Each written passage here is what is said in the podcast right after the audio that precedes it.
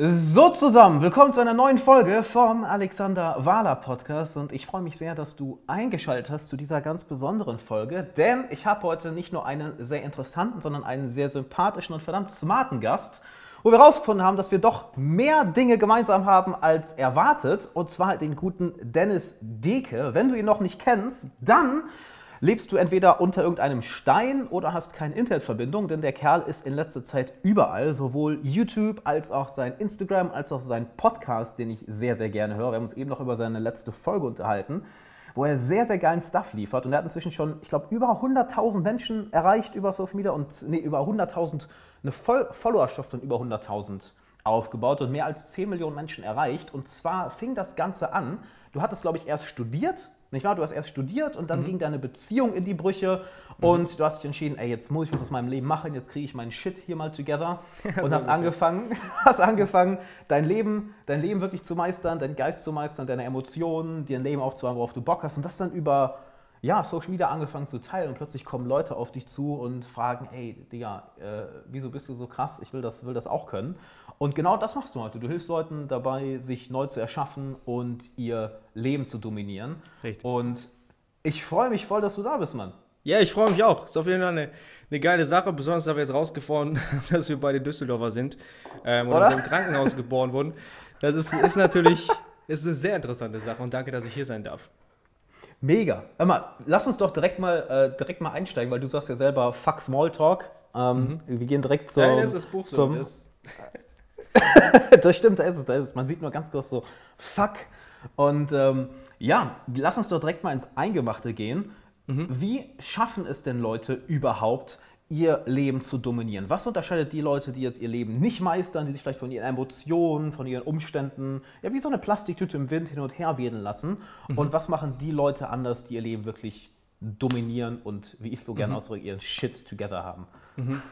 Es ist eine gute Frage und eine sehr breite Frage und sie ist schwer auf eine Sache runterzubrechen, würde ich sagen. Ich, mhm. Dennoch glaube ich, ist es möglich, so ein kleiner Satz, den du tatsächlich da siehst. Easy choices, hard life, hard choices, easy life. Ah, bester Mann. Und ja. ich glaube, dieses Zitat spricht relativ dafür, was es bedeutet, sein Shit together zu haben und sein Leben zu dominieren, wenn du in der Lage bist, diese schweren Entscheidungen Tag für Tag zu treffen. Und seien es nur die kleinen Dinge, also morgens aufzustehen, wenn du keine Lust hast und weißt, oh, ja, ich muss das machen. Ich will aber nicht. Und du tust es aber, weil du weißt, es bringt dich hin zu einem guten Leben. Und ja, einfach nur aligned sein, so auf einer Linie sein mit dem, was man für sich will, also wirklich langfristig mhm. will, jetzt nicht so kurzfristig im Sinne, ich will die Tüte Chips, sondern du weißt, das ist gut für dich, diesen Sport zu machen, äh, ist gut für dich zu meditieren, dich hinzusetzen, das zu tun und du tust diese Dinge und das bedeutet für mich, das Leben zu dominieren, zu wissen, okay, das mache ich. Was bedeutet das für dich? Nice. Sehr, sehr, sehr, sehr ähnlich. Sehr, sehr, sehr ähnlich. Das ist schon, ich finde es schon mal geil, dass du das Zitat direkt raus, raushaust. Eins meiner Lieblingszitate. Das mir tatsächlich auf den Arm tätowiert. Nein, Digga, bester Mann. es geht genau darum, dass du halt, ja, kurzfristig ist vielleicht die, die leichte Entscheidung, fühlt sich schöner an. Du hast jetzt gerade die Tüte Chips gesagt oder ausschlafen. Fühlt sich schöner an, aber das Ganze akkumuliert sich ja mit der Zeit. Und am Ende bist du vielleicht übergewichtig oder deine, musst deine Träume opfern, deine Ziele opfern, weil du immer wieder auf Netflix gehst oder Computerspiele zockst oder einfach nicht aus dem Bett kommst morgens ne? mhm. ne? und die, Diszi die Disziplin fehlt. Und mich würde mal deine Erfahrung dabei interessieren. Nämlich aus meiner Erfahrung ist es häufig so, dass viele Menschen, auch wenn sie, ich sag mal, in, in die ganze Persönlichkeitsentwicklungsszene kommen, dass sie mit Sachen in Kontakt kommen wie das Gesetz der Anziehung mhm. oder du brauchst es nur durch deine Gedanken, dass du schon grinst. oder dass, dass äh, sie häufig sagen, ja, du brauchst es nur manifestieren, nur dran denken, dass viele erwarten, ja, dass es leicht wird.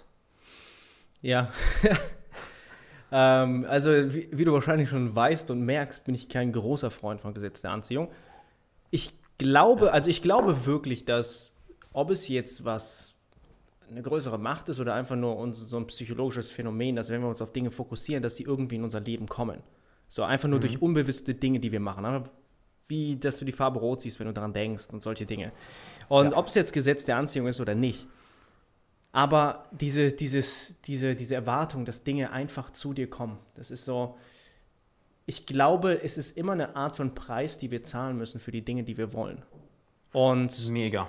Wenn es bedeutet zum Beispiel, dass ich, dass ich integer sein will, dass ich mit mir im Reinen sein will, dann bedeutet Mhm. das auch vielleicht dem Dude, der gerade sich im Supermarkt vor mich gestellt hat und mir, Mhm. auch wenn er fünf Meter breiter ist als ich, dem ins Gesicht zu sagen, dass er das nicht tun soll und sich hinten anstellen soll, weil ich weiß, klar, das ist Mhm. die schwere Entscheidung und es ist nicht einfach, aber ich weiß, ich kann in den Spiegel gucken und weiß, ich habe das getan. So, ich weiß, Mhm.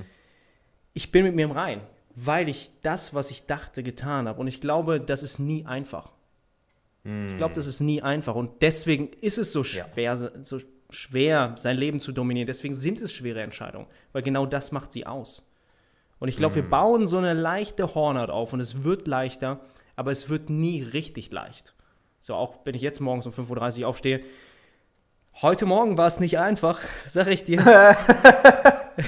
Alter, ich bin, wir haben so viel am Arbeiten gerade in letzter Zeit und ich dachte mir, oh, eigentlich hast du auch keine Lust drauf, ne? Deswegen aber, es ist nicht einfach, aber es ist ertra ertragreich. Nicht nur auf einem Sinne von materiell oder so, sondern auch für dich persönlich zu wissen, dass du es getan hast. Es wird halt nicht leichter, du wirst stärker. Ne, jedes Mal, wenn du es machst, ist es wie, wie, genau wie wenn du jedes Mal ins Fitnessstudio gehst, deine Muskeln trainierst. Halt das Gewicht an sich wird ja objektiv nicht leichter. Ne, 100 Kilo sind 100 Kilo. Halt, das kannst du auf die Waage tun, es bleibt gleich. Auf einmal merkst du, oh, guck mal, ich kann das leichter bewegen.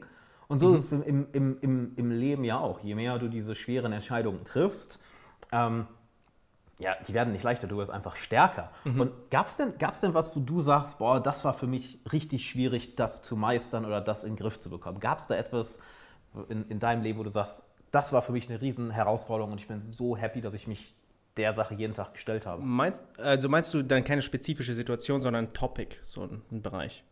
Okay. Genau. Ähm, ein großes Thema war, bei mir war immer Angst. Ich war ein sehr ängstlicher Junge und ich war immer sehr angstgetrieben. Das heißt, ich habe immer Entscheidungen von Angst abhängig gemacht. Das heißt, ich habe immer gesagt, okay, ich mache das jetzt nicht, ähm, ich spreche die Person nicht an, ich gehe nicht raus, weil dann ist das und pipapo. Das heißt, alle meine Entscheidungen waren immer bedingt durch Angst. Und irgendwann habe ich das Ding getackelt. Das heißt, dann bin ich rausgegangen und habe wirklich Leute die ganze Zeit angesprochen, über ein Jahr lang und sowas. Und habe mich immer wieder diesen Ängsten gestellt, einfach nur, weil ich das nicht mehr wollte, um das zu lernen. Und das war so, ich glaube, einer der größten Game Changer, diese regelmäßige Bearbeitung, sich immer wieder regelmäßig der Angst zu stellen. Äh, Da, da haben wir eine riesen Gemeinsamkeit. Das war bei mir sehr ähnlich, die, das Angstgetriebene.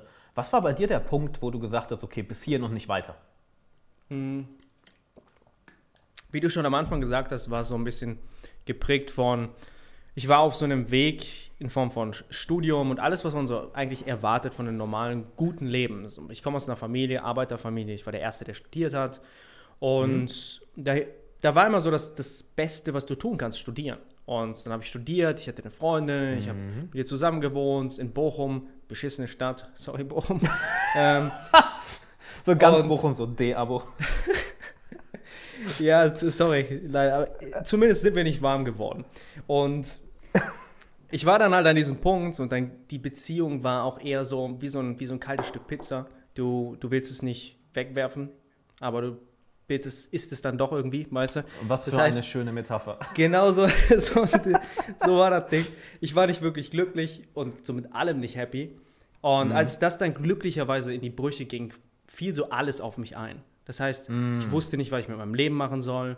Ich hatte keine Kohle, ich musste zu meinen Eltern ziehen und keine Freundin. Und das war halt alles so, fuck, was mache ich jetzt? Und dann bist du in diesem Moment, wo du so sehr, sehr prägsam für alles bist. Theoretisch hätte mir wahrscheinlich da jemand Gras andrehen können und ich hätte es versucht, einfach weil ich sehr, sehr Ja. Dinge annehmen konnte in diesem Moment. Ich habe Orientierung gesucht und glücklicherweise bin ich da auf das Buch Maximum Achievement von Brian Tracy gestoßen. Geiler Und- Dude. Ja. Der hat mich so in diese Persönlichkeitsentwicklung reingeführt. Und ich habe das erste Mal so begriffen, okay, Hammer. ich habe das selbst in der Hand. So. ja. Und das hat so ein bisschen diesen Weg gestartet, dass ich meinte, okay, jetzt gehe ich raus, jetzt mache ich Sachen, jetzt spreche ich Leute an, jetzt baue ich Freundschaften auf. Und es war natürlich am Anfang langsam, so dass viel gelesen und wenig gemacht und hat es noch super große Ängste, so die erste Person ansprechen, hat fünfmal rausgehen erfordert. ähm, aber es, es fing an, so der Wille war da, die Einstellung war da und dann hast du die richtigen Leute per Glück noch getroffen, so die auch gleiche Interessen hatten und das war so, das war so der Weg. Ein Wort ist da gerade so schön rausgestochen, nämlich, boah, glücklicherweise ist dann alles zusammengebrochen.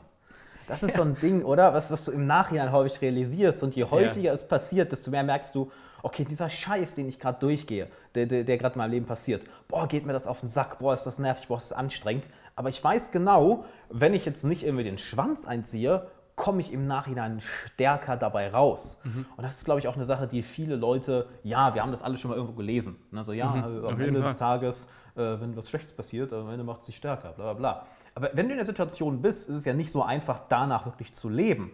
Was, so, was, was sorgt also in deinem Mindset, wie ist deine Art und Weise zu denken, ähm, was sorgt dafür, dass du auch in diesen schweren Zeiten, wo viele Leute ja ganz einfach sagen, okay, fuck mhm. it, ich höre auf, mhm.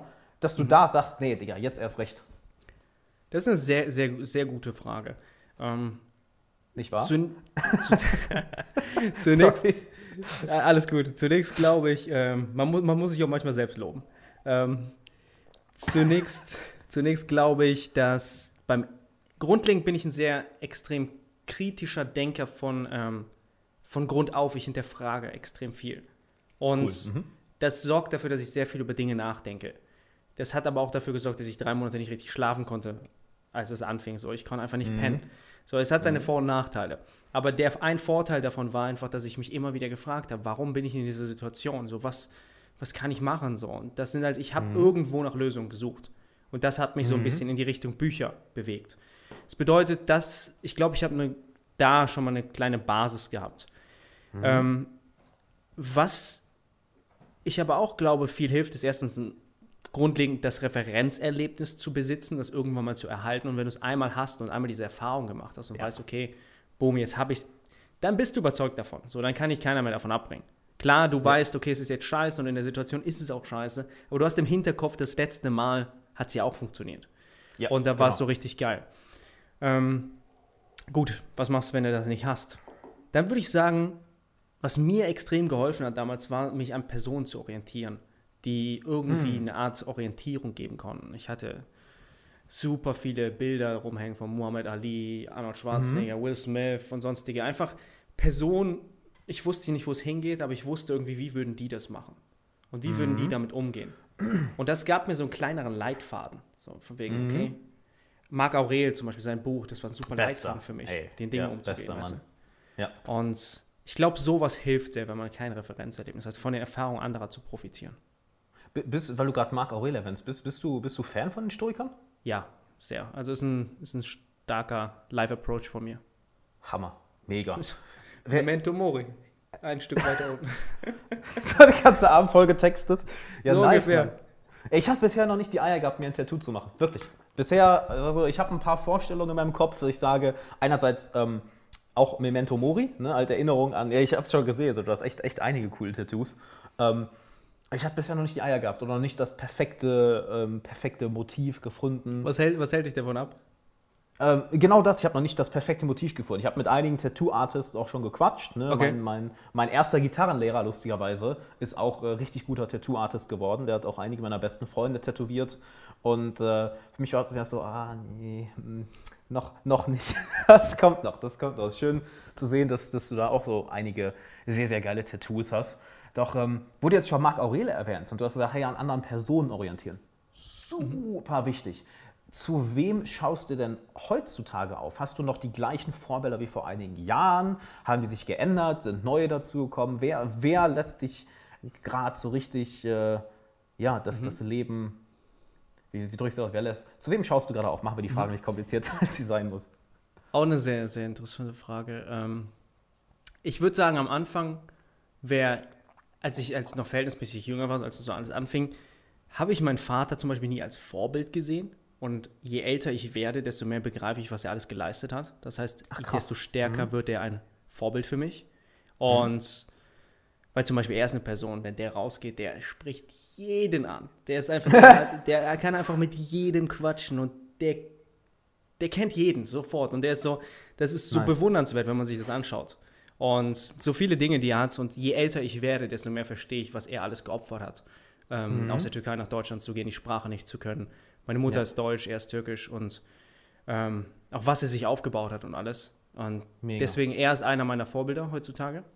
Hammer. Und Sonst Patrick David, ist einer meiner Mentoren, würde ich sagen. Der ähm, Ah, äh, ja, von, von ähm, Valuetainment. Valuetainment, Ja, ah, nicht. Edutainment. Val genau, Valuetainment. Geiler Mhm. Kanal. Mhm. Und der ist halt, der hat, ähm, dem gehört das schnellst wachsende Finanzunternehmen der unter USA. Und deswegen, der, Okay. ist, der ist ein sehr großer Stratege. Ich liebe dieses Strategische und das respektiere ich sehr bei ihm. Mhm. Ähm, dann sind noch so ein paar, paar Leute wie zum Beispiel Muhammad Ali ist immer noch eine Größe, finde ich immer noch sehr inspirierend. So, jetzt letztens habe ich die, die zwei neuen Folgen von Michael Jordan sind rausgekommen, den finde ich sehr inspirierend. Der hat eine Mhm. Serie auf Netflix jetzt. Also kann Ach, ich dir nur empfehlen, jedem, der, Okay. also das ist krank, der ist ein kranker Typ, der ist einfach, der hat ein Mindset, ist unfassbar. Wie, wie heißt die Also- Serie? Äh, wus- Wusste ich auch noch nicht. Ähm, ach, The Last Dance. Es geht um seine letzte Saison. Ähm, die letzte Saison. Und die haben das komplett dokumentiert. Und es gibt zehn Folgen. Und die ersten zwei sind jetzt raus. Und es ist Geil. eine Hammer-Serie. Also Michael Jordan ist ein Hammer-Typ. Geil. Und die nächste Person, eine hatte ich noch, sehr strittige Person, aber Conor McGregor. Ich finde Conor McGregor von der Attitude, unabhängig davon, was er in seinem Privatleben macht und wen er, was er da macht. Und das ist mir eigentlich egal, aber seine Attitude finde ich sehr unfassbar krass, wenn du, wenn du in der Lage bist, dieses, wenn man, wenn man sich so anguckt, wie er kämpft, und ich finde MMA relativ interessant, dann der hat gegen jo Jose Aldo hier, der, der zehn Jahre lang hintereinander ähm, der Meister war, der un unbesiegt. So die ganze Zeit war er der Meister Mhm. in der UFC. Und Ja. er hat in den, ich glaube, 13 Sekunden war das K.O. geschlagen. Und diesen Schlag, den er da ausgepackt hat, den hat er vorher im, im Raum, während die sich warm gemacht haben, eins zu eins so geübt. Das heißt, er wird diesen Schlag 10.000 Mal, genau diese Kombination, Mhm. wird er 10.000 Mal im Training genau so geübt haben, um Ja. das zu tun. Und ich finde es bewundernswert, diese Dedication zu haben. So. Wa- War das jetzt der letzte Kampf, wo er auch mit Tony Nee, nee, nee, Robbins nee. Aber zusammengearbeitet da, das, da hat er in einer Minute oder so. Das kann, ich glaube, 49 Sekunden oder so, da hat er den. Ich Ja. aber das ist schon, ähm, das war noch, als er auf dem Peak nach oben war. Das Okay. Ist also ist, glaube ich, sechs Jahre her oder acht Jahre. Krass. Drei, sechs. Den, den Film finde ich sehr interessant. Also den kann man sich auf jeden Fall geben. Ist ein sehr interessant, um Ja. in sein Mindset, weil er baut sich auch dieses, und das finde ich immer sehr, sehr wichtig, diese, dieses Umfeld aufzubauen, um dich herum, um dir ein möglichst leistungsfähiges Leben zu erlauben und ein glückliches Leben.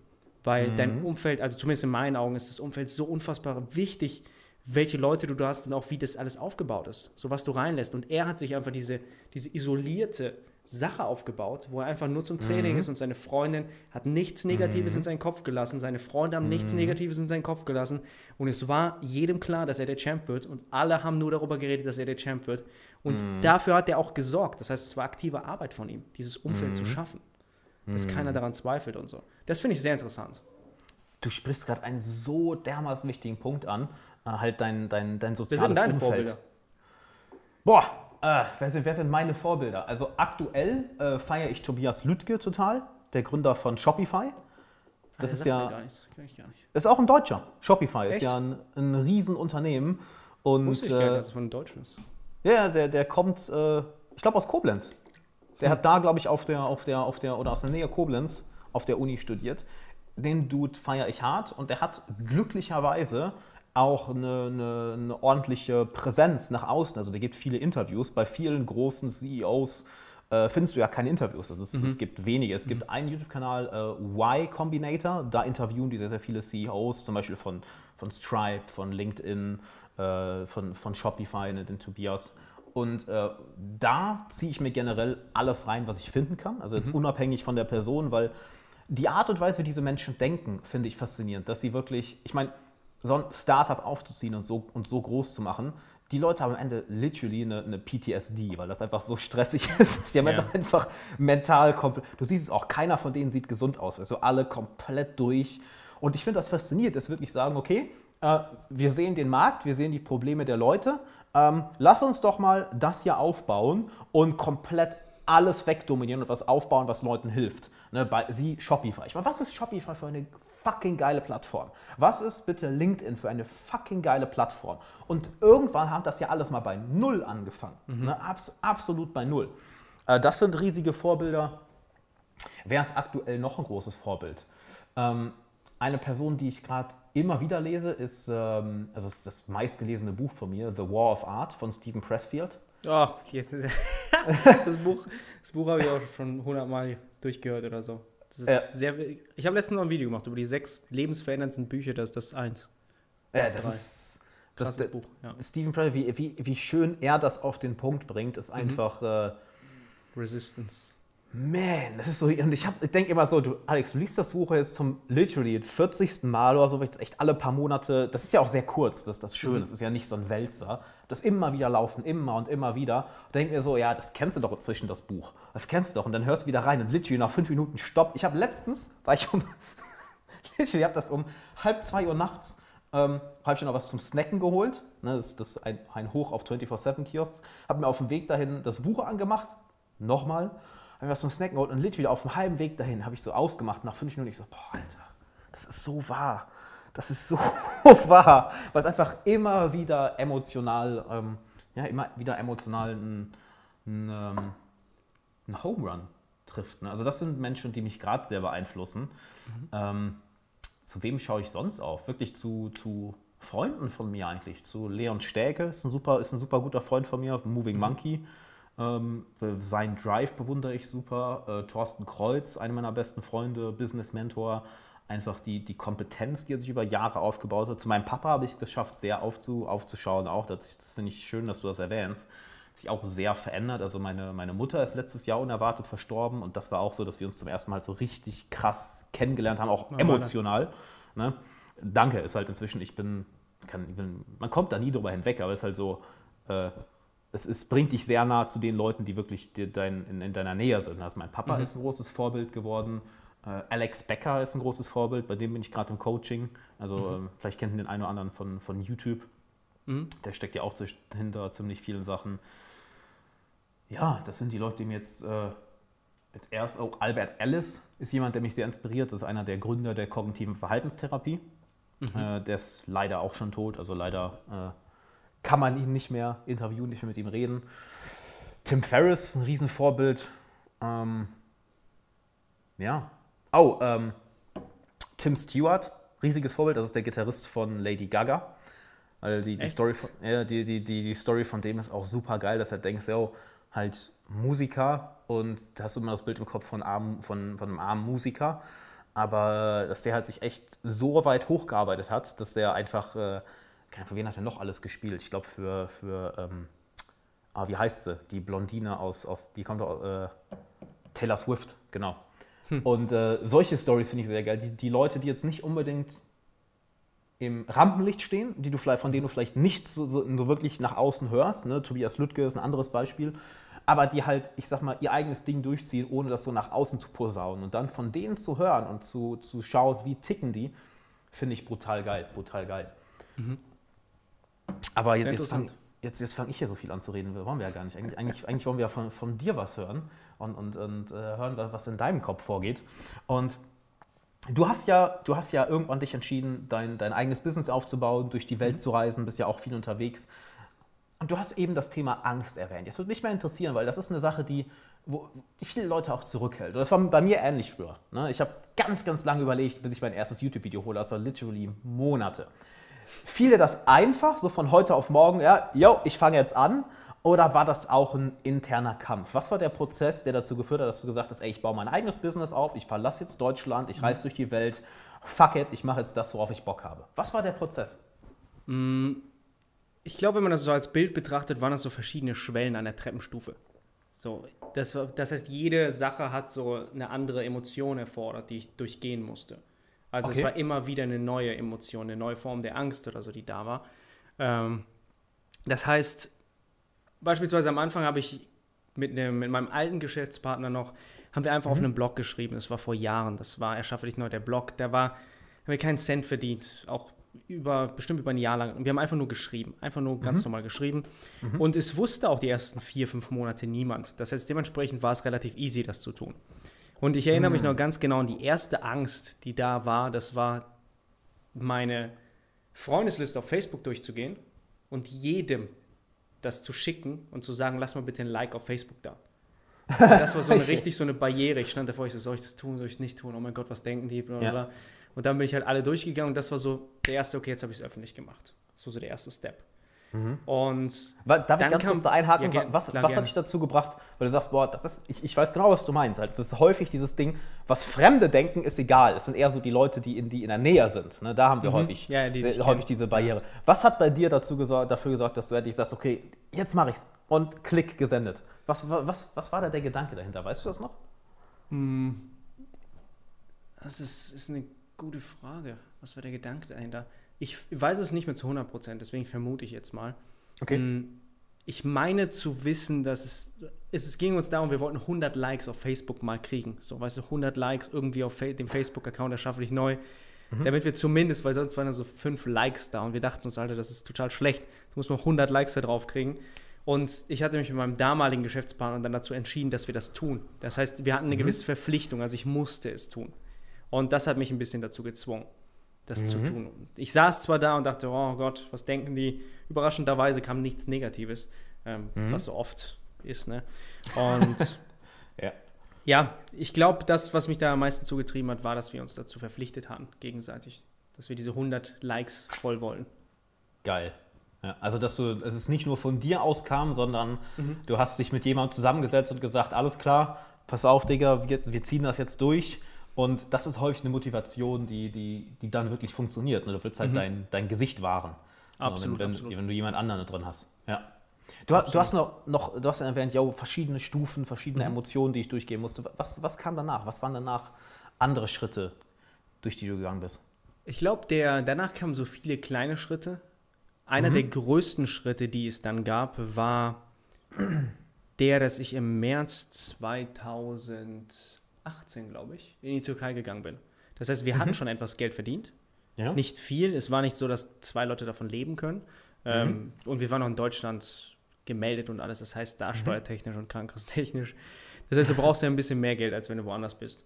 Und die Entscheidung zu treffen, alles sein zu lassen, so Nebenjobs und sonstiges, und mich voll darauf zu fokussieren und in die Türkei zu gehen, das war so einer der größten Steps, der wirklich viel umgelegt hat und der mich auch in dieses Reisen reingeführt hat, wo ich das erste Mal, ich, ich habe in der Türkei so einen halben Schritt gemacht, weil ich habe da Familie, aber ich hatte Ja. trotzdem, bin ich den Schritt so gegangen und war allein in der Wohnung und alles, hatte links die Berge und rechts das Meer für vier Nice. Monate. Und ich wusste einfach, das ist das, was ich machen will. So, das war so, als ich da war, ich hatte so all, ich wusste es danach, ich will nie wieder so zurück. Und das war einfach, ja, dann ging es los. Das war so der, der Punkt, wo ich sagen würde, da, das war eine große Angst, die dann überwunden wurde. Den Gedanken hatte ich auch schon sehr lange in meinem Hinterkopf, mal ins Ausland zu gehen und nie umgesetzt. Wie alt, wie alt warst du da? Du bist jetzt 27, das heißt, es war fünf- 25, ne? Oder? Ich glaube 24 oder, Oder 24. Ja, ir- irgendwie so, ja. Ja, cool. Haben, haben wir auch in einem ähnlichen Alter dann gemacht. Also bei mir war es ja genau ein Jahr früher, 2017. Ne? Also es ist sehr interessant, das zu hören, dass da doch echt so viele Parallelen sind. Hast du, hast du gemerkt, dass du im Nachhinein dir im Moment vielleicht zu viele Sorgen gemacht hast, zu viele Gedanken, die komplett unnötig waren, wo du im Nachhinein sagst, boah, Dennis, hör mal, da hättest du aber auch mit mehr Gelassenheit reagieren können. Also prinzipiell bin ich ein Typ, der sich immer zu viele Gedanken macht. Von daher auf deine Antwort definitiv ja. Ähm, ich bin nicht paranoid, aber ich würde tendenziell sagen, dass ich eher in die Richtung gehe, dass ich super viel über Sachen nachdenke, sehr strategisch versuche zu sein. Und das heißt, ich verirre mich in allen möglichen Gedanken. Also ja, auf jeden Fall habe ich mich viel zu viele Gedanken gemacht und das heißt nicht, dass man sich keine Gedanken machen sollte. So, man sollte schon, Natürlich. okay, einen kleinen Puffer haben oder zumindest etwas machen, wo man wirklich eine Aussicht hat, dass dir das irgendwann Ertrag bringt. Ähm, Natürlich. Bin kein Freund davon, zum Beispiel Boote einfach komplett zu verbrennen, ohne was in der Hand zu haben. Ja, Macht in meinen Augen keinen Sinn.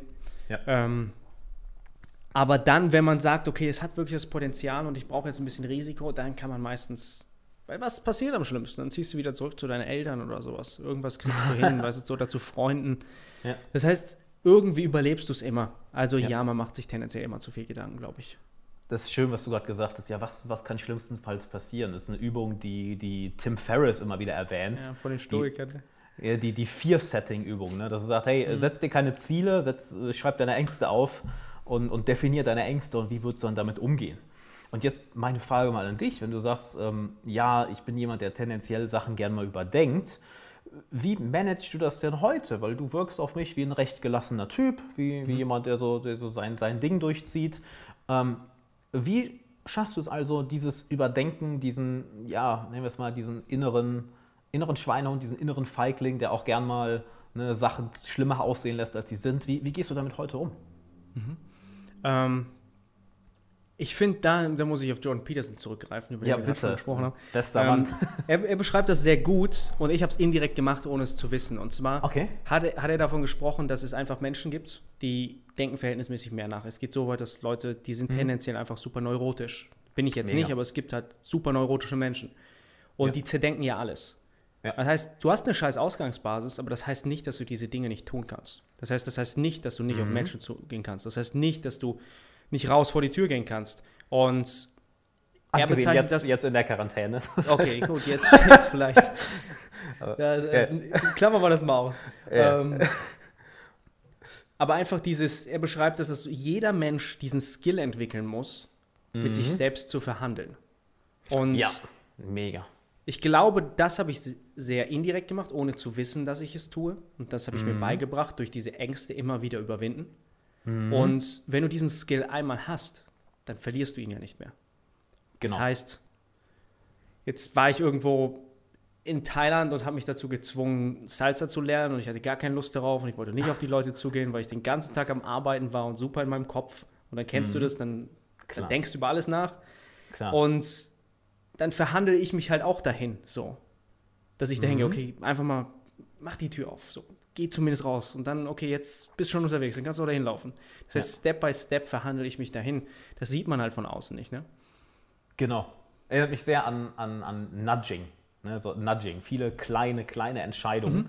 Ja. Und dass du im Endeffekt dich selbst austrickst. Ne? Ein schönes, Eine schöne Story dazu ähm, aus dem Buch ähm, the, the, nicht The Power of Habits, sondern Atomic Habits. Genau, Atomic Habits. Ähm, da gibt er ein schönes Beispiel von einer Profi-Balletttänzerin, die das wund wunderbar macht. Und zwar, sie trainiert jeden Morgen irgendwie zwei oder drei Stunden im Mit dem Fitnessstudio. ins Taxi. Ja, genau, hast du das gelesen? Genau, das ist so geil, oder? Das ist so einfach so, nee, wenn du jetzt sagst, ja, ich habe diesen großen, diesen großen Schritt vor mir, jeden Morgen um 5.30 Uhr oder 6 Uhr aufzustehen und dann ins Fitnessstudio und da zwei Stunden zu trainieren, das wirkt erstmal so überwältigend. Also, nee, ich gehe nur, ich bestelle nur ein Taxi, gehe ins Taxi und sage dem die Adresse vom Fitnessstudio. Das ist so, das ist zu spät, du bist schon drin. Halt, du, der, der innere Schweinehund hat schon verloren, weil so funktioniert ja auch, das ist so schön, dass du gerade sagst mit dem inneren Verhandeln, genau so funktioniert ja auch Verkauf oder Menschen zu beeinflussen. Es sind nie diese riesigen Sprünge, es sind viele, viele, viele kleine Zugeständnisse. Und das mit dir selber zu machen, genial, Mann. Das ist mega genial. Ähm, Ich meine, es, es funktioniert halt auch immer, immer wieder. Saigon zum Beispiel. Da, ähm, Ja. da habe ich mich immer bewusst einfach in Menschenmengen geschmissen, in Form von, ähm, da waren so Entrepreneur, Entrepreneur-Treffen und ich war alleine in der Stadt und dachte mir, okay, jetzt muss ich ein paar Leute kennenlernen. Und dann habe ich mich immer einfach an den Tisch gestellt und nur Hallo gesagt. Das heißt, ich wusste, dass ich diese Situation überleben werde. Und ich wusste auch, dass ich kommunikativ sehr gut bin. Aber ich hatte keine Ahnung, was ich sage. Ich habe mich einfach hingestellt und gesagt, hi. Ähm, vier Leute drehen sich aus der Konversation um, gucken dich an. Und du denkst dir, okay, jetzt muss ich was sagen. Dann bist du drin. Das ist halt so ein bisschen die Strategie, die ich verwende. Ja, das funktioniert ja wunderbar, ne? Das funktioniert ja wunderbar. Was, was, wo du schon Jordan Peterson erwähnt, was er so schön sagt, ist, werde nicht dein eigener Tyrann. Weil das machen, glaub- das machen, glaube ich, sehr, sehr viele Leute, dieses mit sich selber extrem schlecht umgehen. So, jetzt mach halt, mach halt, boah, sei keine Pussy, mach jetzt halt und du wirst im Endeffekt, du hast nicht nur die, die, die Angst, die Sache zu tun, du gehst jetzt auch noch schlecht mit dir um. Das heißt, du bist nicht nur wütend darauf, dass du die Sache nicht machst, du bist auch noch wütend darauf, wie du gerade mit dir selbst umgehst. Und es baut so diese, diese emotionale Ladung auf der eh schon emotionale Ladung obendrauf und das sorgt dann dafür, dass Leute einfach, ja, nichts machen, sich zurückziehen. Ja. Absolut, absolut. Wie hast, du das, wie hast du das Ganze so gelernt? Weil das klingt jetzt so, als, als hättest du das, als hättest, du es auch nicht immer drauf gehabt und als würde es dir jetzt relativ leicht fallen. Ne? Klar, e- easy choices, hard life, hard choices, easy life, wie am Anfang so schön gesagt. Nur wie schaffst du es konstant, diese schweren Entscheidungen durchzuziehen, mit dir selber ähm, zu, ja, so zu verhandeln, dass du es auch machst oder gerade dann machst, wenn du dich nicht danach fühlst? Ähm, also erstmal der interessante Punkt, den du gesagt hast, dass ich es vorher nicht konnte, dass ich vorher, ähm, dass ich die vorher die Basis nicht hatte. Ich finde, das ist, das ist das Geilste, was du haben kannst, dass du einen schweren Ausgang, eine schwere Ausgangsbasis hast. Oder? Sodass du, dass Ja. du das alles lernen musst. So, Ja. lernst du es auf eine bewusste Art und Weise und weißt ganz genau, was du tust, als jemand, Ja. der es einfach kann. Und dadurch hast du die Chance, richtig gut daran zu werden, weil du es entschlüsselst. Und ich würde sagen, das spielt eine große Rolle. Ich habe viel gelesen, viel gelernt und dann auch viel gemacht. Erst ab einem bestimmten Punkt, aber dann habe ich irgendwann viel gemacht. Und das hat natürlich viel dieses Lernen und Umsetzen, Lernen und Umsetzen extrem viel gemacht, aber dann auch ähm, mich coachen lassen und solche Dinge, die haben sehr geholfen, besonders im Bereich Business und sonstigem. Mega. Und ja. wenn du dann automatisch immer wieder neue Leute in deiner Umgebung hast, die einen neuen Standard haben, erwartest du natürlich auch von dir mehr. Und Mhm.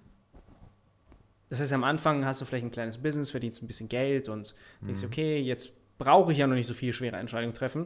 Und Mhm. wenn du dann plötzlich einen Coach hast, der ein paar Millionen verdient und dir sagt, hey, ähm, das Mhm. musst du so und so machen, dann hast du plötzlich diese Erwartungshaltung von ihm. Dann sagst du, okay, jetzt muss ich noch, jetzt muss ich eine Stufe drauflegen, so jetzt muss ich die nächste Stufe erreichen.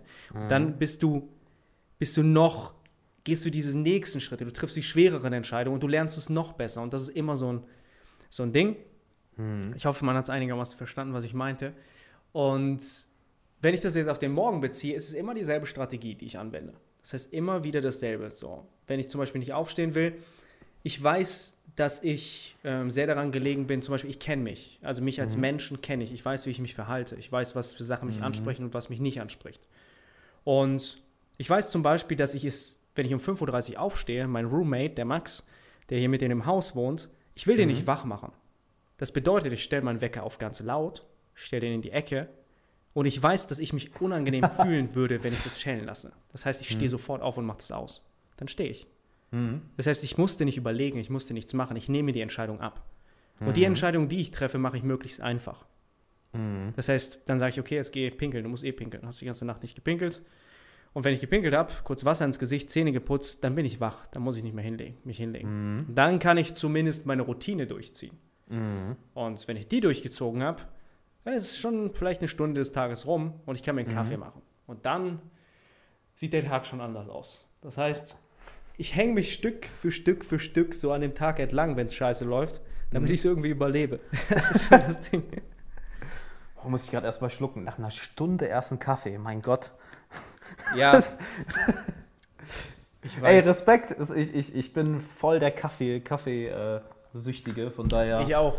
Aber deswegen so. habe ich diesen Zeitraum genommen, damit ich ein bisschen Mm. das verschiebe und nicht zu viel trinke. Ich weiß, was du meinst, Mann. Ich weiß voll, was du meinst. Guck mal, du erwähnst gerade wieder so was Schönes, wo wir auf einen Punkt immer wieder zurückkommen. Und das ist ja immer das Schöne, wenn du irgendwo ein Muster erkennst und das übertragen kannst auf verschiedene, auf verschiedene Lebensbereiche. Du hast jetzt schon mehrmals andere Leute erwähnt. Du hast jetzt deine Mentoren erwähnt. Du hast jetzt, dein, weswegen du auf einmal an dich an höhere Standards hältst, ne? weil du auf einmal mit Leuten Zeit verbringst. Oh shit, wenn ich jetzt mit denen weiter Zeit verbringen möchte, wenn ich vor denen nicht wie ein kompletter Vollpfosten aussehen will, dann muss ich mir jetzt an diese höheren Standards halten. Dann hast du jetzt deinen Mitbewohner erwähnt. Ja, morgens aufstehen. Ich will ja nicht vor dem dumm dastehen oder den irgendwie wach machen, weil das wäre mir total unangenehm. Und ein erster Businesspartner. Ja, wir haben uns das jetzt gegenseitig, haben wir uns äh, verpflichtet, diese, diese 100 Likes zu bekommen. Das ist doch so eine interessante Kraft, oder? Dass wir häufig sofort in Aktion springen, sobald andere Leute involviert sind. Hundertprozentig, hundertprozentig. Und ich glaube auch, das ist der, der größte Grund, warum die meisten Ziele scheitern. Weil sie keine Verpflichtung haben, niemandem gegenüber.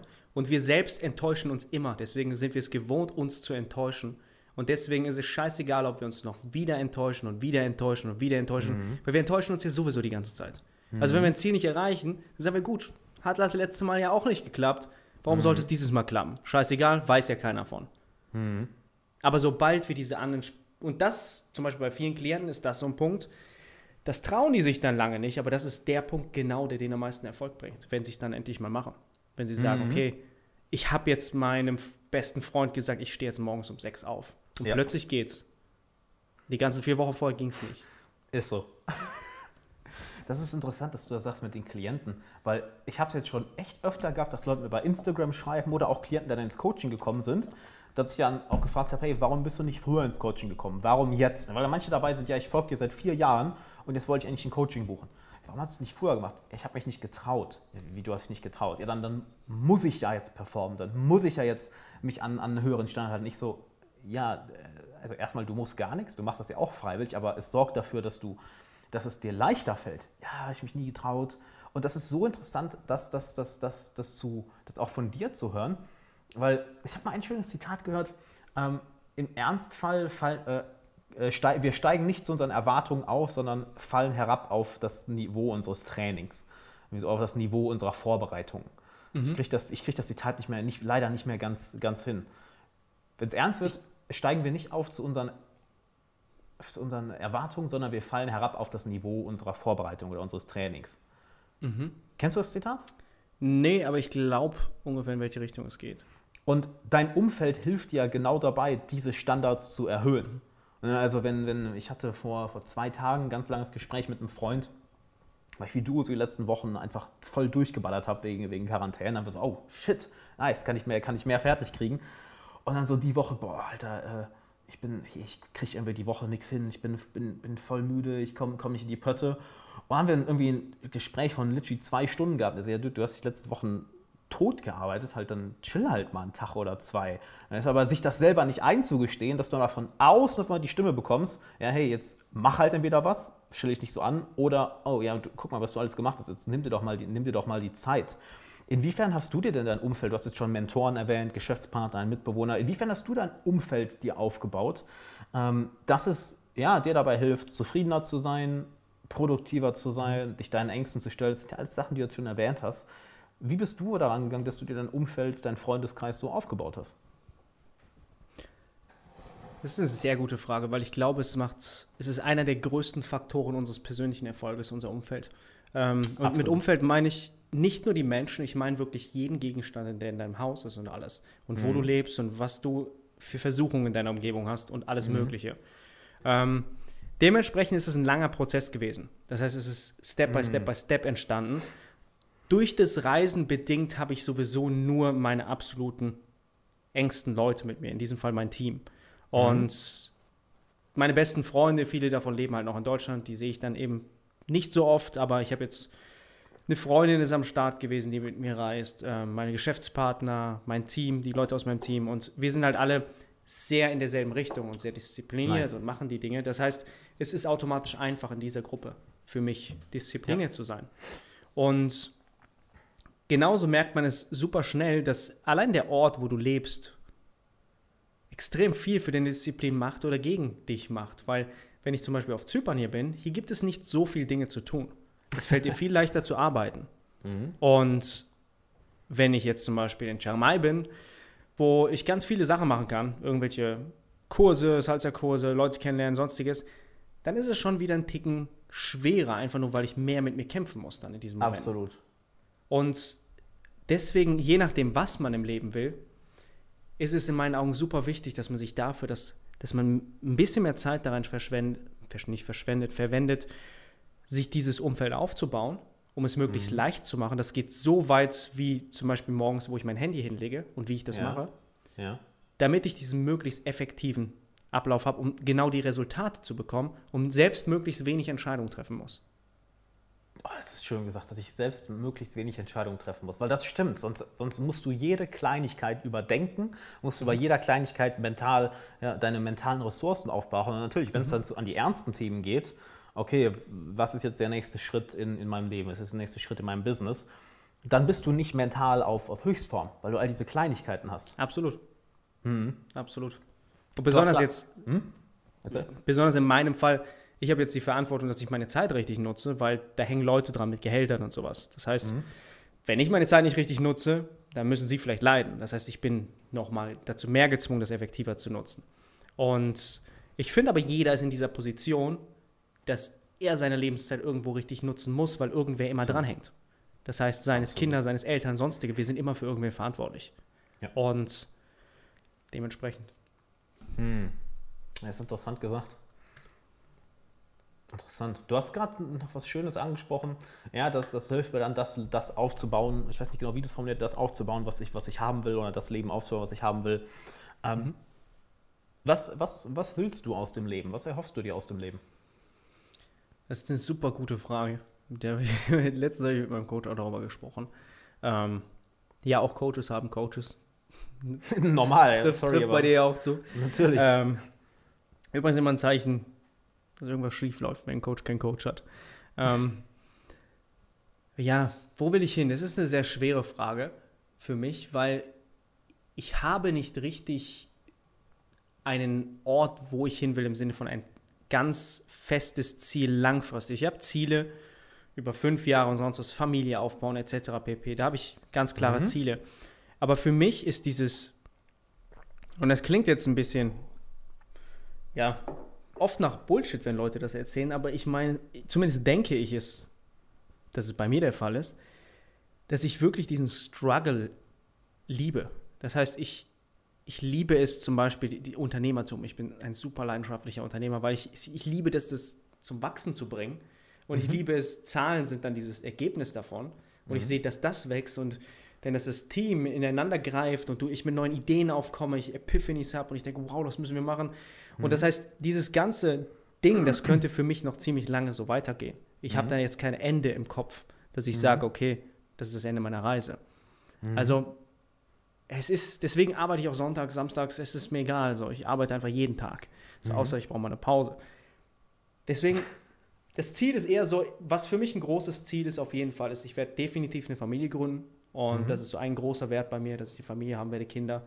Und noch weiter reisen werde, weil ich habe noch viele Orte, die ich, ich finde diesen Lifestyle einfach unfassbar geil. An Orten zu leben, wo du halt da reingehst in die Kultur und Ja. diese Erfahrungen sammelst, diese Geschichten, die du immer bei dir haben wirst. Wie hast du das rausgefunden? Weil das klingt jetzt alles schon, schon ja, als würdest du dich selbst sehr gut kennen. Und erstmal noch eine andere Frage. Hast du mal einen äh, Persönlichkeitstest gemacht? Ma- Sei es Myers-Briggs-Test, sei es, sei es das. Ganz viele. Ich mache das ganz oft. Äh, w- Was für ein Persönlichkeitstyp bist du? Beispielsweise Myers-Briggs und Ähm, Disk-Test. Den Myers-Briggs-Test, ich vergesse immer, was für ein Ding ich da bin. Ich bin dieser, dieser Typ mit dem Schwert äh, bei dem Bild. Das ist Dieser äh, Typ irgend, so ein, irgend so ein Helden, Heldending. Das war, ich vergesse immer diese, das sind ja immer IF, bla bla bla und Ja, irgendwas. genau. Ich vergesse immer, was für ein Ding das bei mir war. Okay, warte Deswegen- mal. Ich, ich, ich, ich google Steve Jobs Typen. hat das ähnliche. Ich weiß, dass Steve Jobs unten drunter stand. Der mit dem Schwert. Jesus Christ. Ich gucke jetzt mal. Wer, wer hat denn ein Schwert in der Hand? Das klingt ja schon mal sehr, sehr episch. Wenn du Steve Jobs googelst, was der für ein Myers-Briggs-Typ ist, Äh, Ich war derselbe wie- Schwert in der Hand. wie Ach shit, hier ist keiner mit einem Schwert. Hier ist einer mit einem. Ah, Ich dachte, wäre eine Pistole, das ist ein Bohrer. Ach, der ist so Sonst wer, google, mal, sonst google mal Steve Jobs, ähm, Myers-Briggs. Stimmt, dann machen, wir, dann machen wir das mal so. Warte mal. Äh, Steve Jobs, Myers. Myers Briggs. Ich hoffe, dabei schaltet jetzt keiner ab. Denkt sich so, ah, ENTJ. Denkt sich so, what the fuck, warum gut? ENTJ, das kann, das kann ENTJ. sein, E ENTJ. Ah, krass, okay. Also extrovertiert, intuitiv, thinking und äh, judging. Ne? J ist Es judging. kann sein, ich gehe mal mehr nach Big Five, muss ich sagen. Okay, Ähm, was, was bist du da? Ich bin sehr disagreeable, das heißt, Mhm. ähm, also sehr, ich Unverträglich? habe eine sehr, sehr, ja, sehr direkt, ähm, sehr hoch in Openness, also extrem hoch in Openness. Also Ich kreativ. bin bei allem, in, all, bei allem irgendwie am extremen Ende. Ähm, was gibt es noch? Wir haben Openness, Agreeableness, ähm, Neuroticism bin ich relativ niedrig, was ich nicht gedacht hätte, laut Mhm. dem Test. Ähm, Kreativität bin ich irgendwo in der Mitte gewesen. Ähm, einen gab es noch. Open, ah, nee, hast du schon gesagt, openness to experience. Ähm, Ähm, in, inter, intellectual Stuff, äh, ich weiß nicht, intellectual, irgendwie, irgendwas in die Richtung gab es noch. okay. Das war, das war auch relativ hoch bei mir. Ja, bei den Big Five bin ich leider nicht so fit, von daher da kann, da kann ich leider nicht, nicht Und mitreden. bei den Big Five haben die Dinge auch immer eine sehr, eine sehr breite und sehr spezielle Bedeutung. Das heißt, dieser, dieses Wort intellectual heißt ja nicht, dass du intelligent bist, sondern es sagt was viel Tieferes aus. Ähm, Ja, da sind ja da noch, da sind ja noch Unterteilungen. Ja, ja. Beispielsweise in Industriousness. Ähm, Stimmt, ähm, Industriousness ist noch, Orderliness ist noch drin, sowas. Ich bin Ja, zum dann- Beispiel nicht der ordentlichste. dann Gewissenhaftigkeit, ich habe leider das englische Wort vergessen. Auf jeden Fall für alle, die jetzt gerade zuhören und sich denken so, dude, what the fuck, äh, was, was, was, was werft ihr da durch die Gegend, kann ich sehr, sehr, sehr empfehlen. Äh, der Myers-Briggs-Test, den mal zu machen, der ist auch kostenlos. Dann den DISC-Test, D-I-S-C, der kostet, glaube ich, Geld. Ähm, und den Big, Big Five-Test. Big Five habe ich, ich habe den irgendwann mal gemacht, aber kommt, aber ja, oder habe ich den mal gemacht? Ich weiß gar nicht. Auf jeden Fall kann ich sehr, sehr empfehlen, jedem mal zu machen. Das heißt nicht, dass jedem dieser Tests jetzt 100% akkurat ist, mhm. aber es gibt dir ein schönes Bild, wenn du jetzt mal diese mehreren Tests zusammennimmst und dann auch nochmal Sachen machst, wie beispielsweise meditieren, dass du ehrlich reflektierst, Tagebuch schreibst, dass du Feedback von Freunden, von Mentoren sammelst. Du bekommst eine recht gute, du bekommst von all diesen Daten einen recht guten Mittelwert. Okay, wie sieht mein Charakter, wie in so einem Rollenspiel, ne? wie sieht mein Charakter aktuell aus? Wo sind meine Stärken, wo sind meine Schwächen? Ich vergleiche es gerne wie so ein, wie so ein Rollenspiel. Ne, du hast eine mhm. gewisse Stärke, eine gewisse Geschicklichkeit. Bist du von der Klasse vielleicht eher Magier oder Krieger oder Dieb oder Heiler? Ich weiß, ultra Nerd-Modus. Ähm, aber es ist so eine schöne Metapher. So, du denkst, ah, guck mal, dafür bin ich eher gemacht und dann sollte ich vielleicht mich in die Richtung eher, eher weiterentwickeln. Auf jeden Fall. Und es gibt dir auch viel, wenn du in diesen Dingen drin lebst. Das heißt, wenn du, wenn du weißt, ich bin so und dann lebst du da drin. Wenn ja. jemand, der sehr agreeable ist, eine Supportaufgabe macht. Ja. So, das ist halt, der passt da sehr gut rein. Der ist sehr customer-orientiert und sowas. Ja. Und ich bin so jemand, der dann besser als Führungspersönlichkeit geeignet ist, weil ich sehr direkt bin und trotzdem carent und solche Dinge. Das ist so mhm. sehr, interess sehr interessant. Auf Vielleicht für, für, die, die jetzt zuhören, uh, agreeable und disagreeable, also heißt verträglich, Unverträglichkeit. Verträglichkeit kannst du dir vorstellen, ist so, so, so, dass du darauf achtest, dass es allen gut geht, dass kein Streit mhm. da ist, dass Harmonie da ist und jemand, der eher unverträglich ist, äh, der ist auch bereit, mal auf den Tisch zu hauen, der ist bereit, für seine Meinung einzustehen, auch wenn er dafür anderen Leuten vielleicht eher auf, mal auf die Füße tritt. Und wir sind ja beides große Jordan Peterson-Fans. Der, der, sagt, der, der sagt das ja auch. Äh, ganz gut, dass er viel mit seinen äh, Klienten an, an der Unverträglichkeit arbeitet, weil das bei vielen, vielen Leuten eben ein Problem mhm. ist, dass sie sich nicht trauen, auch mal Nein zu sagen oder für sich selbst mhm. einzustehen oder auch mal für ein höheres Gehalt zu verhandeln, weil sie sich halt von, ja, von anderen Leuten rumschubsen lassen und eher wieder dieses Gefühl suchen, na, Hauptsache Harmonie. Hauptsache erstmal Harmonie. Ist nicht mhm. schlimm, wenn ich nicht bekomme, was ich will, Hauptsache erstmal Harmonie.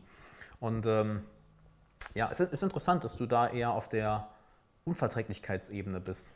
Das ja. dachte ich, hätte ich am Anfang auch nicht gedacht. Mhm. Ähm, ich war immer sehr zurückhaltend, sehr ängstlich, aber das mhm. war nicht mein wahrer Charakter. Das heißt, mhm. sobald ich diese Angst gelernt habe, damit umzugehen, kam eigentlich heraus, dass ich eigentlich ein sehr unverträgliches, so ein böses Wort, aber dass ich sehr direkt sein kann, dass ich sehr ähm, meine Meinung durchsetzen kann, wenn ich diese Angst nicht habe. Das heißt, wenn ich weiß, wie mhm. ich mit meiner Angst umgehe. Und ich glaube, viele Menschen haben ganz andere Persönlichkeitstypen, als sie eigentlich gerade ausleben, durch Dinge wie Ängste, Blockade oder sonstiges. Brutal. Absolut. Ich meine, das ist ja die Sache. Ähm, ein schönes Buch, was ich, was ich vor einiger Zeit gelesen habe, das heißt äh, Happy Money. Und äh, mhm. da beschreibt er eine Sache sehr schön, das von so, einem Money Coach aus Japan, cooles Buch, ähm, wo er über, über ähm, Leute spricht, die halt Geldsorgen haben. Und ich, ich habe, oh, please recharge headset, alles klar? Hallo, bist gerade weg. Jo, kannst du mich noch hören? Jetzt höre ich dich wieder. Okay. Ich hoffe, du hörst dich jetzt nicht doppelt, weil mein Headset hat gerade gesagt, please recharge Headset. Das heißt, mein Headset ist gerade leer gegangen. Äh, kannst du mich gut hören? Ich höre dich gut, ja. Ja? Okay. Super. Wo waren wir jetzt stehen geblieben? Nicht, dass ich den, nicht, dass ich den Faden verliere. Genau, äh, Happy Money und dass er von, von Leuten spricht, die, die finanziell eigentlich sehr gut dastehen, aber trotzdem noch, noch Geldsorgen haben. Und das ging mir früher genauso und dass es halt diese, diese Angst vor der Zukunft ist, diese, die Angst vor der Ungewissheit und dass dadurch dann Leute eben nicht das ausleben, worauf sie eigentlich Bock haben, sondern ständig zu, zu der Sicherheit gehen, die aber eigentlich ja keine Sicherheit ist, die so nur noch paranoider und paranoider mhm. und paranoider macht, obwohl es ihnen eigentlich gut geht.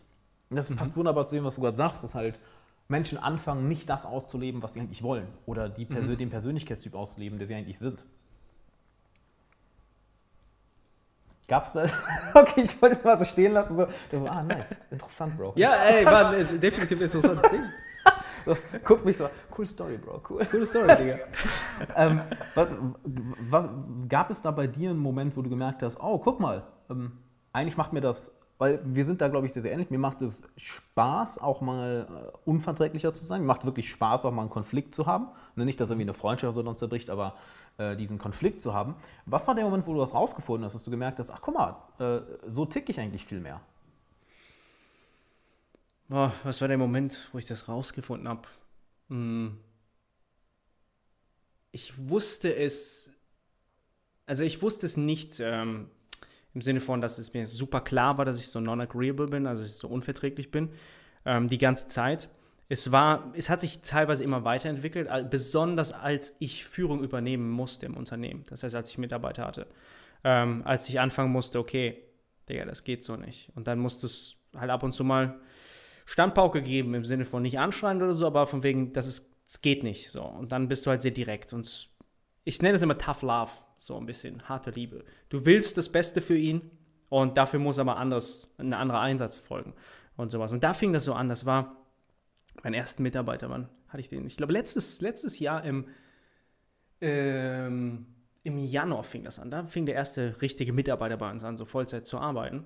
Und da begann dieser Weg und dann kamen mehr Mitarbeiter und aber auch so Sachen wie Verhandlungen und so ein Zeugs kam rein. Da musste ich das ein bisschen mehr ausleben. Und so richtig aufgefallen ist mir, wie stark ich non-agreeable bin, als ich meine, ähm, als ich jetzt hier meine Freundin kennengelernt habe und sie extrem agreeable ist und wir halt, wir haben diese, sie hat auch diesen Test gemacht. Ich habe diesen Test bei John Peterson gemacht auf der Seite und sie meint, oh, den habe ich auch gemacht. Und da war mir so klar, krass, non-agreeable, so krass bin ich. Und sie meinte, so, hast du es nicht gemerkt? Weil das Erste, was du zu mir gesagt hast, ähm, bist du Amerikaner oder bist du einfach nur dumm? Das war die erste Sache, die ich zu ihr gesagt habe, als ich sie kennengelernt habe. und, ich, und ich dachte, okay, stimmt, ich habe es voll vergessen. Das heißt, sie hat, sie hat ich habe sie gefragt, von wegen, ähm, ich komme aus einem, aus einem Englisch äh, Country with G und sie konnte halt nur eins aufzählen oder so. Und ich so, ist dein Ernst? Georgien, bababa, bababa, bababa, bababa, Greece, sonst was. Und sie kam halt nicht drauf. Und ja, das war so ein Moment, wo ich, wo es ein bisschen so, ah, ich bin, ich bin am anderen Extremende. Digga, ich muss gerade so grinsen, weil das war bei, bei, bei meiner letzten Freundin genauso. Der erste Eindruck war so, was für ein Arschloch. Weil das genau, genau, genau, das, genau das Gegenteil war. Krass. Wie, wie, habt ihr euch kennengelernt, wenn ich fragen darf? Mm, beim Salsa-Tanzen in Chiang Mai. Bestes. Bestes. Ja, guck mal, das ist doch geil, wenn, wenn, du, wenn du jemanden kennenlernst und du merkst, ihr habt echt so viele Gemeinsamkeiten. Also ihr seid, seid auf einer Wellenlänge. Du hast gesagt, sie hat ja auch den, den Test gemacht, mhm. ne, den, den John Peterson-Test. Mega, mega. Du bist, du bist ja auch jemand, der sehr auf seine Beziehungen acht gibt, sowohl Freundschaften, mhm. Liebesbeziehungen, Geschäftsbeziehungen, deine Mitarbeiter, deine, deine, deine Kunden. Mhm. Ähm, was ist da das, das, das Geheimnis? Das, das Geheimnis, das ist die eine Sache. Ähm, also das sind so die Sachen, die Prinzipien vielleicht, denen du folgst, bei sowohl deinem Beziehungsaufbau als auch der Beziehungspflege. Wir sind jetzt schon sehr viel auf Eingang, hey, dein Umfeld ist wichtig, ähm, mhm. dann, dass du die richtigen Leute um dich herum hast. Wie gehst du diesen Prozess genau an, diese Beziehung aufzubauen, als auch sie zu pflegen? Okay, das ist, das ist eine super interessante und tiefe Frage. Ähm, das Gefühl, das sagst du nach jeder, nach jeder Frage, die ich sage. Ah, weil, weil ich ziemlich viele Fragen, ich finde die Fragen interessant und ich finde ich es immer sehr interessant reinzugehen. Ähm, ich finde es, und das, das klingt jetzt sehr, sehr, sehr, ähm, sehr abgedroschen, aber diese offen, Offenheit und Ehrlichkeit. Je, also wenn wir jetzt von Freundschaften reden, wenn wir jetzt von potenziellen Beziehungen, Partnerschaften reden, dann finde ich immer, dass man das ein bisschen anders angehen muss, weil da dann einfach Anziehung noch eine Rolle spielt und das anders aufgebaut wird, in meinen Augen, als einfach eine Freundschaft, wo du sagst, okay, wir bauen hier eine Freundschaft auf. Um, und ich glaube einfach, eine wichtige Sache, die voll oft vernachlässigt wird, ist, wir versuchen jemand zu sein, der wir nicht sind, oft von Anfang an, wir versuchen irgendwer zu sein. Und ich finde, es ist immer, also zumindest versuche ich danach zu gehen, einfach so dieses Authentische reinzukriegen, indem ich direkt so bin, wie ich bin. Und das bedeutet halt so ein, ich hau dumme Witze raus, ich hau ähm, vielleicht politisch sehr inkorrekte Witze raus und ich bin sehr direkt mit meiner Art, aber du weißt, was du bekommst, direkt von Anfang an. Und dementsprechend filter ich direkt alle Menschen aus, die damit nicht klarkommen. Das heißt, weil das sind keine Menschen, die ich in meinem Freundeskreis haben kann, wenn sie nicht mit meinem Humor klarkommen, weil Humor eine der wichtigsten Sachen sind für mich ja, überhaupt in meinem Leben. Absolut. So. Ja. Und wenn ich jetzt hier einen Witz rausknalle und du lachst dich kaputt, ich denke, Alter, okay, wir sind wahrscheinlich auf einer Wellenlänge. Das heißt, das ist so, ich finde, einer der einfachsten Wege. Einfach, und das klingt so super pauschal, offen und ehrlich mit sich selbst umzugehen und einfach die Dinge zu machen, bei denen man vielleicht denkt, oh, kann ich das jetzt sagen? Genau diese Dinge sagen. Ja, guck mal, du sagst jetzt, ja, es klingt pauschal und das klingt so, so simpel, aber das ist eben die Sache. Ähm, die Leute wollen dann immer irgendwie so, oh, gib mal hier so sieben-Schritte-System. Und ja, erstens das. Und zweitens ist, ich habe da mit einem, mit einem guten Freund von mir ähm, sehr viel drüber geredet. Ähm, er ist in einem komplett anderen Bereich tätig als, als, als ich. Nur es ist halt, ähm, es kommt so häufig wieder auf diese simplen Dinge runter, die du einfach konstant Mhm. immer und immer wieder umsetzt. Aber das ist eben das Schwere. absolut, Ne, absolut. Da dran zu bleiben, auch wenn du jetzt sagst, ja, von Anfang an versuchen, das Authentische und Ehrliche reinzubringen. Mann, wenn ich ehrlich bin, das ist, das fällt, das ist fucking schwer. Das fällt Mhm. mir auch bei, das fällt mir auch häufig noch schwer. Vor allem, wenn du irgendwie, äh, du hast jetzt eben das schöne Beispiel genannt, du bist den ganzen Tag am Arbeiten und gehst dann irgendwie zu einem Unternehmertreffen oder zu der Salzner-Klasse und, und denkst so, oh, jetzt mit Leuten reden, fuck. so, du bist in einem Modus, wo du wo es wirklich schwer ist, in Anführungszeichen, du selbst zu sein. Das ist wirklich schwer. Ja. Wie, wie, wie ziehst du das konstant durch? Weil ich bin mir sicher, dass viele Zuhörer, ich kenne es ja auch von meinen Klienten, auch Leute, die teilweise 10, 15 Jahre älter sind als ich, ne? ist halt so, ja, es ist immer noch eine, eine Challenge. Wie, wie ziehst du das durch? Ähm, also erstmal konstant schaffe ich das auch nicht. Ich glaube nicht, dass es jeder konstant schafft. Ich glaube, man driftet immer so einen Ticken weg und dann merkt man, oh mein Gott, ich war jetzt schon wieder seit zwei Wochen abends nicht aus. Ich bin zum Beispiel eine Person, die musst du eher rauskriegen. Das heißt, ich muss mich eher rausbewegen. Aber sonst arbeite ich den ganzen Tag. So. Das ist halt, da muss ich mich immer rauszwingen eher. Ähm, dann bin ich aber gerne unter Leuten und gerne draußen, wenn ich draußen bin. Das heißt, es ist immer so eine Challenge für mich, immer wieder. Und jeder hat seine anderen Dinge. Der andere muss sich vielleicht immer zum Arbeiten bewegen. Und das heißt, immer wieder driftet man davon ab. Und ich weiß auch jetzt nach der Quarantäne werde ich mich wieder daran gewöhnen müssen, regelmäßig rauszugehen. Mm. Ein System, was ich in meinem Leben geschaffen habe, und das, das habe ich sehr gerne, Systeme in meinem Leben schaffen, die es mir leichter machen, diese Dinge zu tun. Und wir haben über Verpflichtungen gesprochen. Eine ist zum Beispiel, einmal die Woche sitze ich mit meinem Geschäftspartner und wir sprechen über unsere persönlichen Ziele. Das heißt, ich sage dann zum Beispiel, ich will dreimal die Woche rausgehen abends. Und dann habe ich da eine Zahl in der Excel-Tabelle und da steht, wenn es drei wird, wird es grün. Wenn es nicht drei wird, ist es rot. Und dann fragt er mich, okay, warum ist es nicht drei? Du hast gesagt, du willst dreimal. Und das, ist, das reicht meistens schon. Und das ist das, wie ich es schaffe, konstant. Ich verlasse mich auf andere Leute. Dass sie mir auch so einfach diesen, dieses, hm, warum hast du es nicht gemacht? Mhm. Und ich glaube, man, man hat so viele Menschen in seiner Umgebung. Und sei es nur Menschen, selbst die du nicht magst, auf Facebook zu schreiben, dass du jetzt das und das machst. Dann weißt du, oh mein Gott, wenn die Ingrid hier, die Ingrid, die mich nicht mag, wenn die erfährt, dass ich das nicht gemacht habe, dann ist ja hier die Hölle los. Das will ich nicht. Und dann machst du es. Das denke ich mir auch immer, wenn die Ingrid nicht, nicht, wenn die erfährt, dass ich dann nicht um Die 6 Uhr aufgestanden bin. Ey, die Ja. Ingrid, die scheißt mich zusammen. Immer unangenehm. Ja, haben wir dieselbe. Ja, ich stelle mir jetzt so eine alte Oma vor, so, Mensch, mein Junge, was machst du aus deinem Leben? Ist schon wieder Übrigens meine ich keine Klientinnen, die bei uns Ingrid heißen. Das ist jetzt auf keinen niemanden bezogen. Das war nur ein spontaner Name. Nice. Ja, Dennis, ähm, heftiger Input, was soll ich sagen? Also, mega sympathischer Kerl, mega smarter Kerl. Vielen Dank. Viel, hey, dank dir, Mann. Äh, heftiger Frage. Input. Ich habe gerade auch Da noch sah mal ich gut aus. ein paar gute, äh, ein paar neue Golden Nuggets für mich mitgenommen, die ich, die ich selber mal, mal umsetzen werde. Was heißt mal umsetzen? Das klingt so schön passiv. Ja, das werde ich mal umsetzen, äh, die ich umsetzen werde. Es ist auch schön zu hören, dass du auch so jemand bist, der die Sachen trackt. Ne? Ex- Excel-Tabelle, dass du Systeme hast.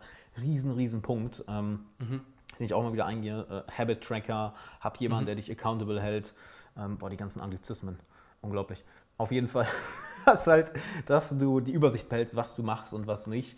Und ich bin mir sicher, dass die Zuhörer äh, dich gerade genauso ins Herz geschlossen haben und sicher mehr von dir hören wollen. Und jetzt ist natürlich meine Frage an dich: Wo, wo finden die Leute denn, denn, denn mehr von dir? Ähm, ich hoffe natürlich erstmal danke, dass ich da sein durfte. Und ich hoffe natürlich, dass ich den einen oder anderen äh, mit meiner Art begeistern konnte und dank deiner guten Fragen ausreichend Value liefern konnte. Also mich findet man im, ähm, überall auf Social Media, erschaffe dich neu, Dennis Deke, einfach Google. Aber ich bringe auch immer in einem Podcast eine, ein Hörbuch mit für die Podcast-Hörer. Das heißt, das verkaufen wir normalerweise.